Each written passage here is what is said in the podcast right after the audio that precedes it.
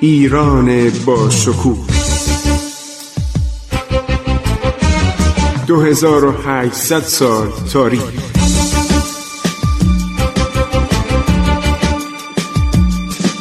عبور از تاریخ.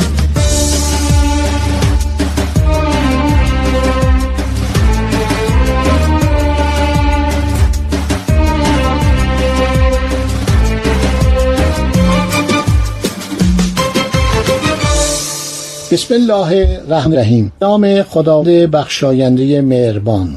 من خسرو معتزد هستم. با عرض ادب و احترام خدمت شما شنوندگان عزیز دنباله ماجرای شاه سلطان حسین و رفتار اشرف افغان با او رو در تاریخ صفویه که داریم میگیم سقوط صفویه به عرضتون میرسونم. صندوق طلایی به دستور اشرف درست می‌کنن. سر بریده شاه سلطان حسین رو در آن صندوق می‌گذارند در آن را محکم میبندند قاصد احمد پاشا یک میرعلا یعنی سرهنگ یا سرتیب میلوا یا میرعلا اینو احضار می‌کنن و میگه که بخشید من با شما بد رفتار کردم عصبانی شدم. گوش و دماغ شما رو بریدم. حالا از شما می‌خوام دلجویی کنم. یه چل پنجاه تا سکه طلا بهش میده میگه من از عصبانیت خودم پوزش می‌خوام. نباید گوش و دماغ تو رو بریدم. تو هم نباید اونطوری صحبت می‌کردی. حالا این صندوق رو که محتوی هدیه گرانبها و قیمتی است از من به احمد پاشا برسان.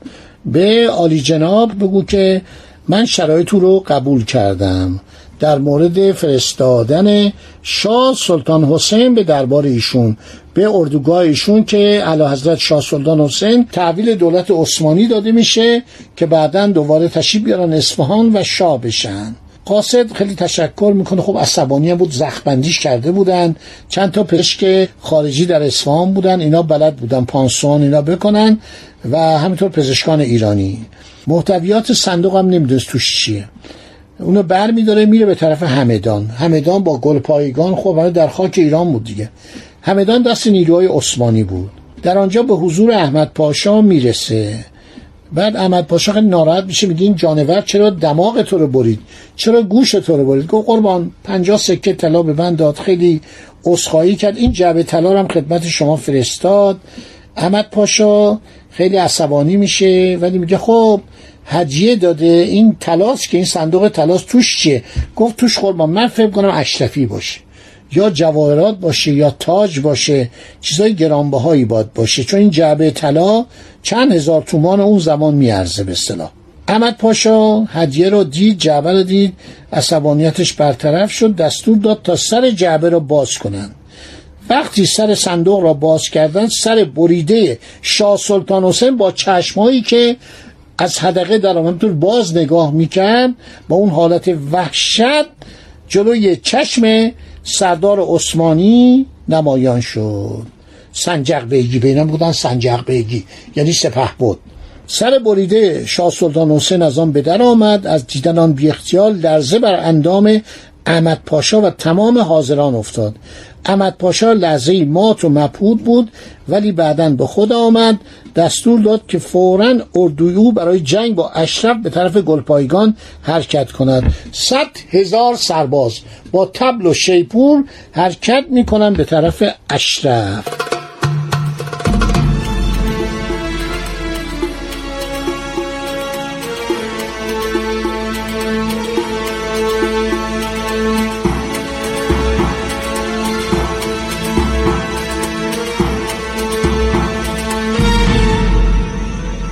او از سپاهیان خودشو برمیده 20 هزار سی هزار تا بیشتر نبودن. میره در نقطه میان آن شهر و اصفهان عرض شود که مستقر میشه. در نزدیک اصفهان دو هزار تن از سربازان عثمانی از اردوی بزرگشان جدا میشن. حرکت می‌کنن به طرف یکی از روستاها. شاید می‌رفتن آزوقه جمع کنن یا آب آشامیدنی یک کاری داشتن. افغانا با اینا مواجه میشن محاصرشون می‌کنن دستگیرشون می‌کنن. بلا استثنا اینا رو از دم شمشیر میگذرانن سرشان را است می‌کنن. اردوی عثمانی داره پیش میاد می‌رسه به قتلگاه دو هزار سرباز عثمانی. دو هزار سرباز عثمانی با سر بریده. دیدن این منظره فجی و دلخراش لرزه بر اندام عثمانی ها می اندازد رو و حراس در دل آنها نسبت به افاقنه پیدا می شود احمد پاشا دستور پیشروی میده. اشرف زرنگتر از آن بود که احمد پاشا تصور می‌کرد. روز بعد چند نفر از وعاز افغانی را به عنوان قاصد به نزد احمد پاشا فرستاد. این وعاز به احمد پاشا اصرار داشتن پیام مهمی از طرف اشرف برای او دارند لازم است تمام سران سپاه حضور داشته باشند میگه این پیام چیه؟ احمد پاشا میگه اجازه بدید ما با همه مردم صحبت کنیم. اینا صحبت می‌کنن سخنرانی می‌کنن. میگن ما باید دست اتحاد به هم بدیم این قزلباشا رو از بین ببریم. و چرا شما آمدید با ما میجنگید؟ ما دشمن بزرگ شما رو از بین بردیم. مگر شاه اسماعیل شاه تماس عرض شود که شاه محمد حمزه میرزا شاه عباس دوم شاه صفی با شما نجنگیدن. اول باید می‌گفتم شاه صفی بعد شاه عباس دوم. مگر شما با اینا سالها جنگ نکردید؟ مگر هزاران عثمانی کشته نشدن؟ ما اومدیم شما را از شر اینا راحت کنیم. و بعدم عرض شود که عثمانی ها نخواستن بجنگن. یعنی سربازان عثمانی با این حرفایی که می‌زدن با این صحبتایی که این به اصطلاح مبلغین اشرف می‌زدن از جنگ کوتاه اومدن. هر شود که عثمانی با آنکه عدهشان پنج برابر افاقنه بود شکست خوردن قریب دوازده هزار نفر از آن غرب رسیدن بقیه نیز با احمد پاشا به طرف بغداد فرار کردند. بدین ترتیب بر اثر اقدام عثمانی ها علاوه بر اینکه ایران از دست غلیزایی ها نجات نیافت شاه سلطان حسین بیچاره نیز بدان وضع فجی به قتل رسید. خب تا اینجا رو داشته باشید که این بلا سر نیروهای عثمانی اومد و ها به جایی که بیان با افاقنه به جنگن رفتن سراغ مردم ایران. رفتن سراغ مردم ایران لشکرکشیاشون ادامه پیدا کرد. نیروهای عثمانی باز سلاحهای سنگین و توپخانه و قله کوب شروع کردن شهرها رو گرفتن. دولت روسیه هم که اومده بود با عثمانی ها قرارداد بسته بود که ایران رو تقسیم کنند عثمانی ها در ابتدا گفته بودن ما می‌خوایم ایران رو از شر اشغالگران وحشی و شورشیان و متجاسرین نجات بدیم. هر شود که روسان بدون انا به دولت افغانی مستقر در اصفهان داشتن پیشروی می‌کردن و سرانجام به دستاویز درخواست حاکم گیلان رفتن رشت رو گرفتن. در شهر رشت و چند شهر دیگر پادگانهایی مستقر کردند و عثمانی ها اومدن به جایی که با افغان ها جنگن شهرهای ایران رو عرض شود گرفتن. یکی پس از دیگری.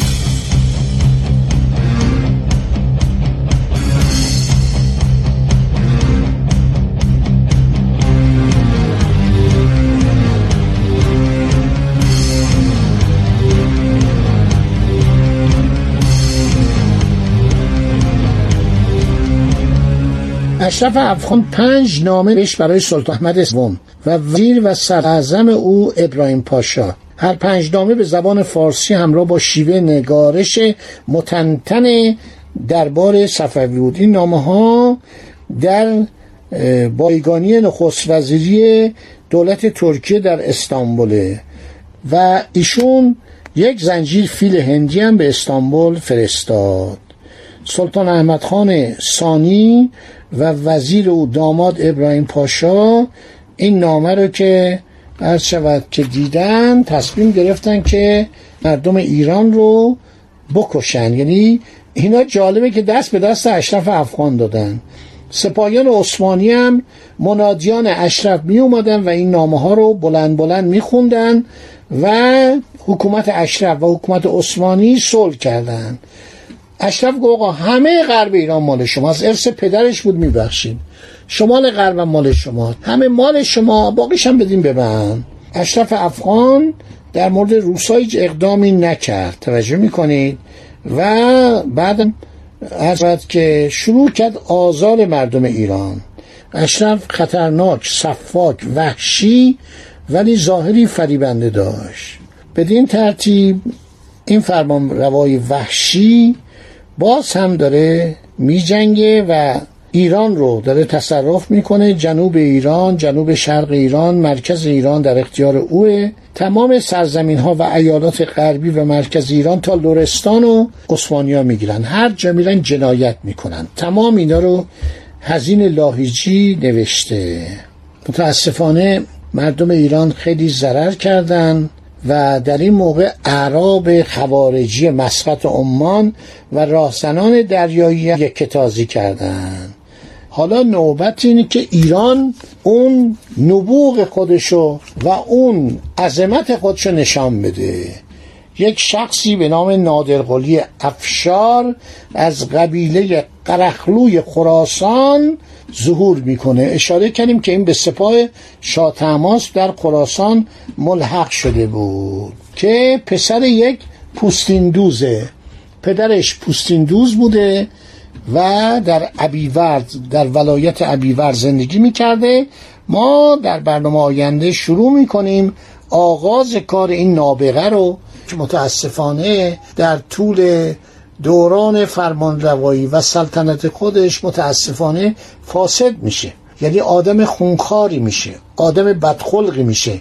این مرد بزرگی که ایران رو از شر این اجامر اوباش نجات میده ایران رو از شر عثمانی نجات میده از شر روسیه نجات میده. در اواخر عمرش بسیار آدم تندخویی سنش هم زیاد نیست در 60 سالگی کشته میشه. پس ما ماجرا رو از نادرشاه نادرقلی افشار ندرقلی یا نادرقلی در برنامه آینده آغاز خواهیم کرد و ادامه خواهیم داد. خدا نگهدار شما تا برنامه بعدی. عبور از تاریخ.